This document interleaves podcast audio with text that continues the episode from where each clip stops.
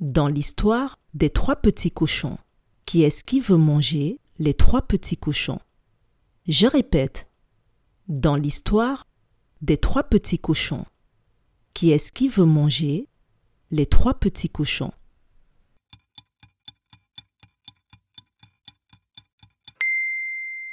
C'est le loup qui veut manger les trois petits cochons. Bravo!